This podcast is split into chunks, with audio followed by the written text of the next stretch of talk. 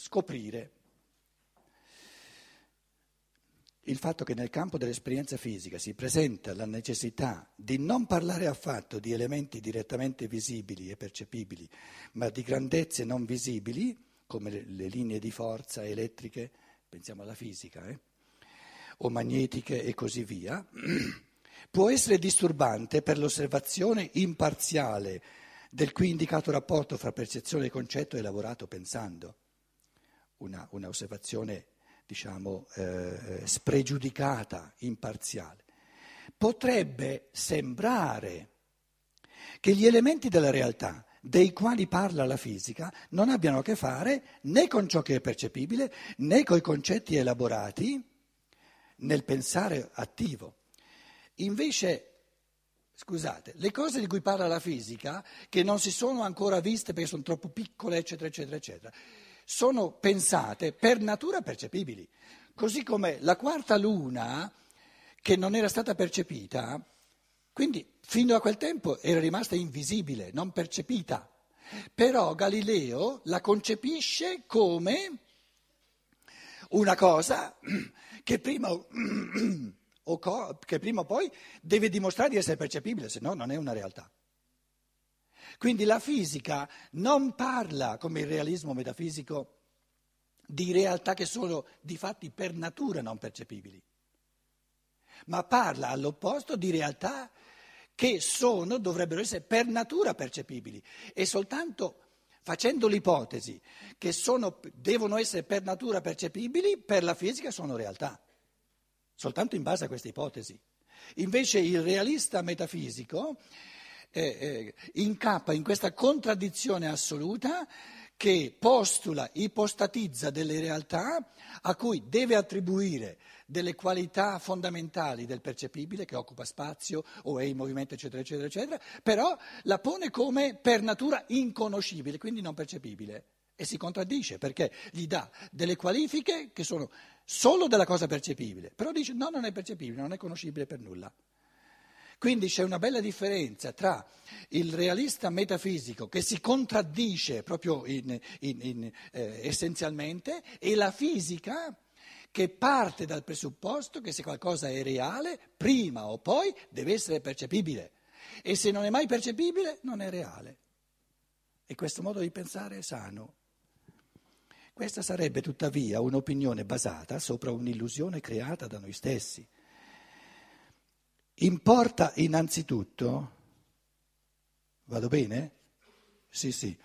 Eh, importa innanzitutto rilevare che tutto quanto viene elaborato dalla fisica,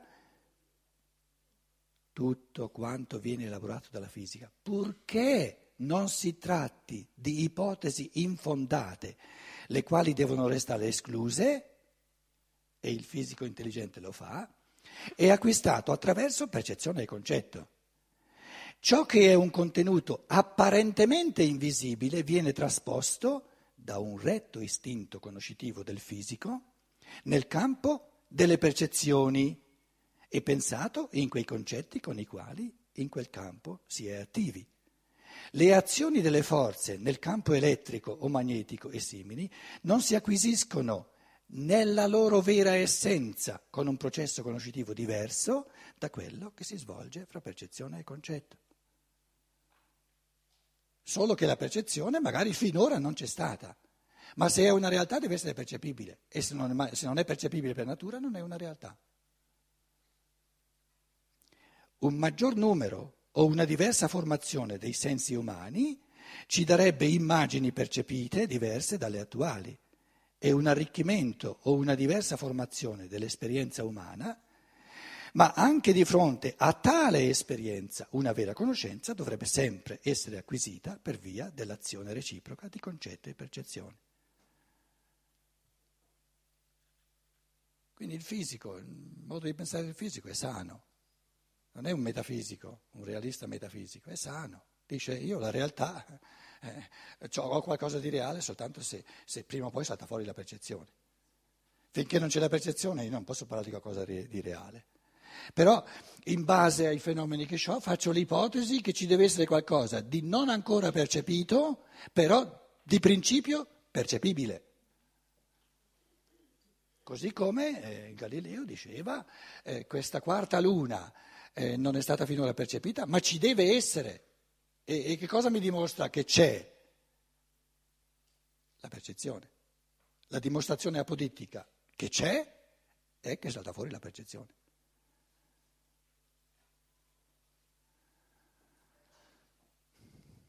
L'approfondimento della conoscenza dipende dalle forze dell'intuizione che si esplicano nel pensare.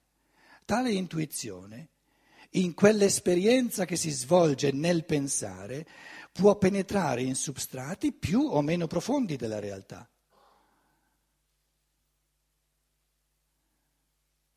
Per forza di pensiero, non per pungolo della della percezione. Perché se noi rendessimo il punto della percezione concomitante a livelli un pochino più forti, dovremmo essere tutti pensatori a, a livelli abbastanza uguali, perché il punto della percezione è uguale per tutti. Allora diciamo, restando nell'immagine, che il pungolo della percezione punge di più o di meno a seconda del pensare.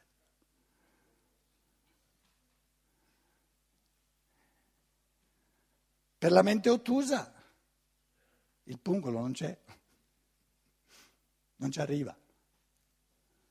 Perché? Perché è ottusa, non è, acu- non è acuta. Per la mente acuta la percezione diventa acuta e punge, solo con un sacco di domande. Quello è il pungolo. Le domande non, non, non me le dà la percezione, me le dà il pensare.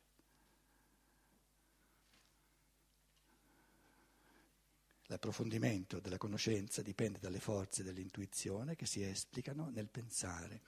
Tale intuizione, in quell'esperienza che si svolge nel pensare, può penetrare in substrati più o meno profondi della realtà. Attraverso l'allargamento del quadro della percezione, questo, questo, approfondimento può ricevere nuovi stimoli e venire in questo modo indirettamente alimentato. Allora, non pungolato, alimentato da mangiare, però i denti ce li devo mettere io, e indirettamente, quindi vedi che quante precauzioni per evitare di dare alla percezione una partecipazione attiva a quello che fa il pensare. È il pane per i denti la percezione, i denti del pensare. Però a che ti serve?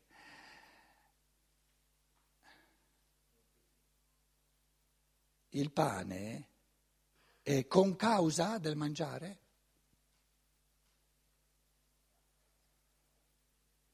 No, condizio necessaria, ma non causa. Perché io posso fare a meno di, di mangiare.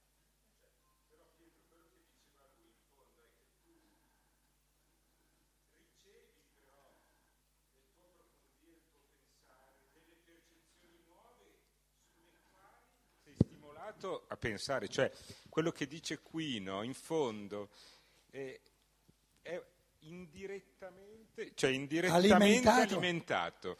È interessante però perché tu nell'approfondire la tua capacità pensante ti trovi davanti qualcosa che, sulla quale devi pensarci di nuovo, cioè è come uno scambio, è come un, un percorso che va avanti fra percezione e concetto, ma, ma arrivano nuove percezioni, cioè ti arrivano delle cose che non avevi ancora pensato, perciò su quelle mm. ci devi pensare. Mm. No? Mm. No, no.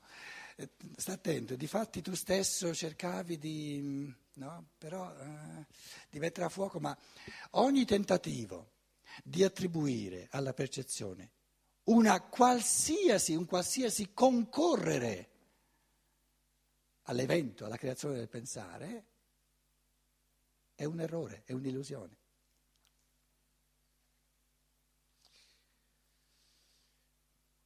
Diciamo che il tuo pensare svela qualcosa sì. sulla quale poi deve subito intervenire, perché svelando si trova davanti anche qualcosa di nuovo. Vo- no? voglio, voglio, dire, voglio, dire, questo, però eh, credo che è importante capirci in chiave psicologica, perché la, la, capito?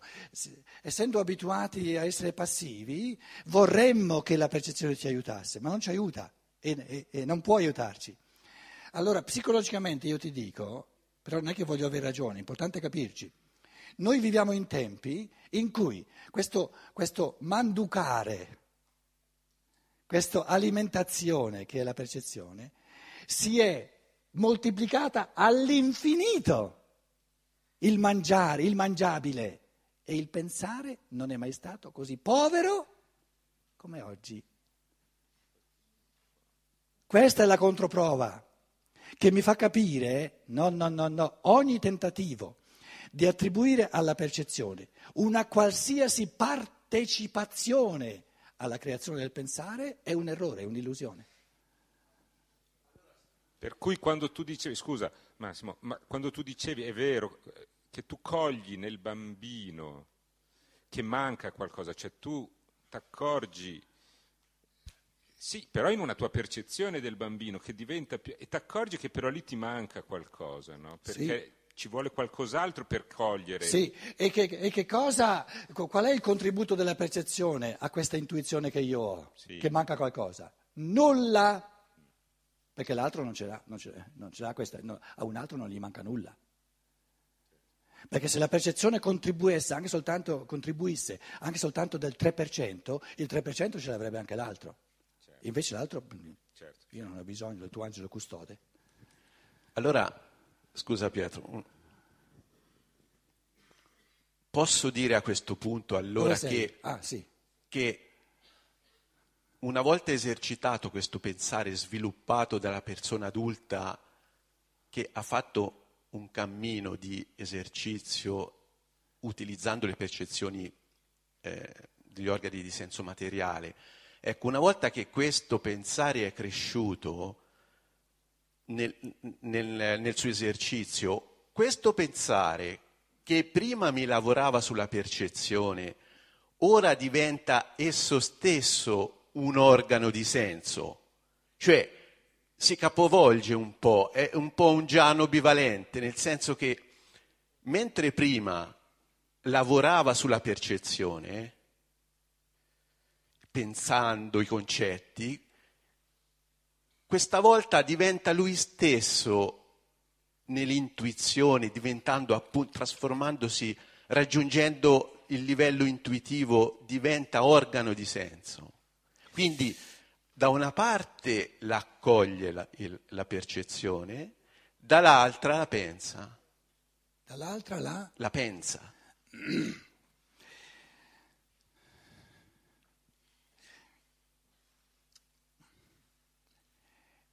Non ti serve creare una struttura alternativa dello spirito umano. Ce n'è una sola. E la struttura dello spirito umano, sia che affronti la percezione dei sensi del corpo, sia che affronti la percezione dei sensi dell'animo, dei sensi dello spirito, quello che vuoi, è sempre e rimane sempre la stessa struttura la soglia di cui tu parli, dove c'è una specie di rispecchiamento, una specie di inversione, non riferirla alla natura dello spirito umano. Perché sì. allora dovresti cambiare tutti i registri. No, no, è sempre certo. Riferiscila alla luce. Allora, alla luce. Sì. Io stamattina, eh, verso le 5, mi sono messo al tavolino, ho detto vediamo un pochino se se stamattina mi, mi riesce di, di presentare un pochino i misteri della luce, cosa non da poco. Ci sono tre tipi di luce. Allora, fatemi vedere qui la terminologia italiana che mi sono inventato. Luce fisica materiale, luce del pensare, luce spirituale. Allora, c'è la luce che conosciamo, chiamiamola fisica materiale, però la luce non è percepibile, è il limite del percepibile. La luce ci fa percepire tutte le cose fuorché la luce. Quindi questo primo mistero della luce Steiner l'ha indicato tante volte, perché lavorando a questi limiti questi concetti limite, la luce è un concetto limite. perché è il primo percepibile e non percepibile. È percepibile indirettamente perché percependo le cose che sono illuminate dalla luce sappiamo per relazione che ci deve essere la luce, ma la luce no, non è percepibile. Se ci fosse solo luce non percepiremmo nulla. Solo nel momento in cui crea l'ombra, come contrasto con l'ombra, l'ombra la percepiamo, ma la luce no. Allora, perciò la chiamo luce fisica, materiale, ma tutto tra virgolette perché non è percepibile. Questa luce fisica materiale ci evidenzia, evidenzia, ci rende visibili, ci rende percepibili, evidenzia la percezione sensibile, la percezione, chiamiamola corporea, la percezione corporea. Cos'è che mi consente di percepire la margherita? La luce del sole. Il sole magari è percepibile, se volete, quella, quella palla di, di fuoco, però la luce non è percepibile. La luce in quanto tale non è percepibile, importante questo. Una delle cose che in fisica pura dà parecchio da masticare al pensare umano, perché il fisico deve dirsi, no, la luce in quanto tale non è percepibile, che facciamo? Come la, come, come la evidenziamo? Come la rendiamo? Il secondo tipo di luce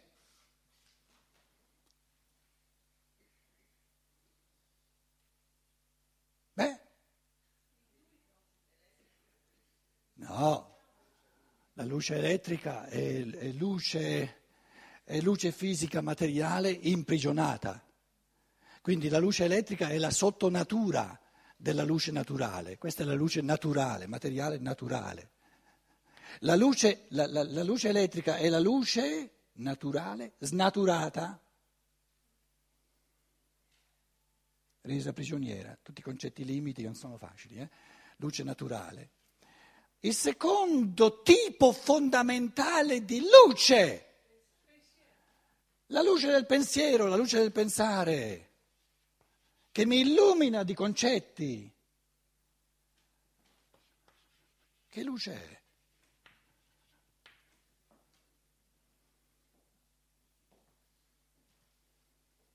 È luce.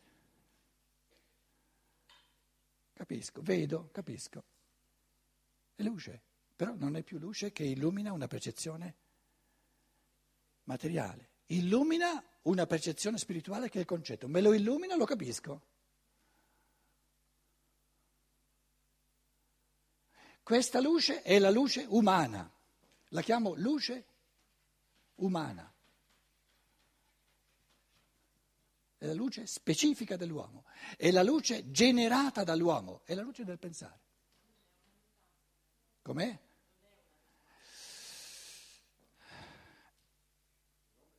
Se vuoi, perché se tu dici questa luce è una metafora rispetto all'altra, eh, come dire, ti costringi a essere povera nel pensare. Se invece vuoi essere più ricca nel pensare, dici, posso fare anche l'opposto. Questa è una metafora di questa, questa è la vera luce, questa è una, soltanto una metafora. E allora ti muovi più liberamente e, sa- e eviti dogmi. Perché i dogmi saltano fuori quando uno prende una, dire, una dimensione no? che per il pensare sarebbe più feconda se restasse mobile e l'assolutizza. Ecco.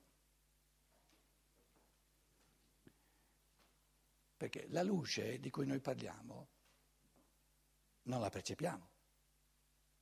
Quindi il termine di luce è una metafora di che cosa? Di qualcosa che non percepiamo.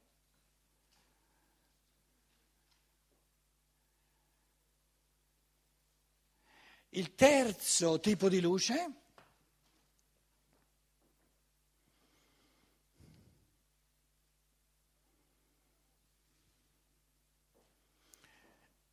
Il secondo tipo di luce evidenzia, rende visibili, rende percepibili e evidenzia i concetti, i concetti. Terzo tipo di luce, la luce spirituale.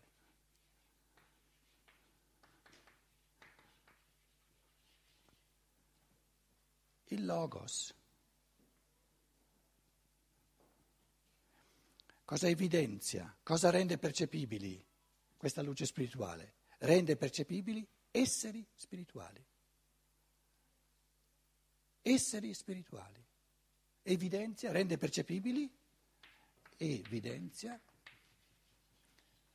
esseri spirituali. Perché il Logos dice l'angelo sia e l'angelo fu. Evidenzia, rende percepibile esseri spirituali. Crea, quindi la luce materiale crea le percezioni corporee. La luce del pensare crea i concetti. La luce spirituale del Logos, che è luce spirituale, crea esseri spirituali.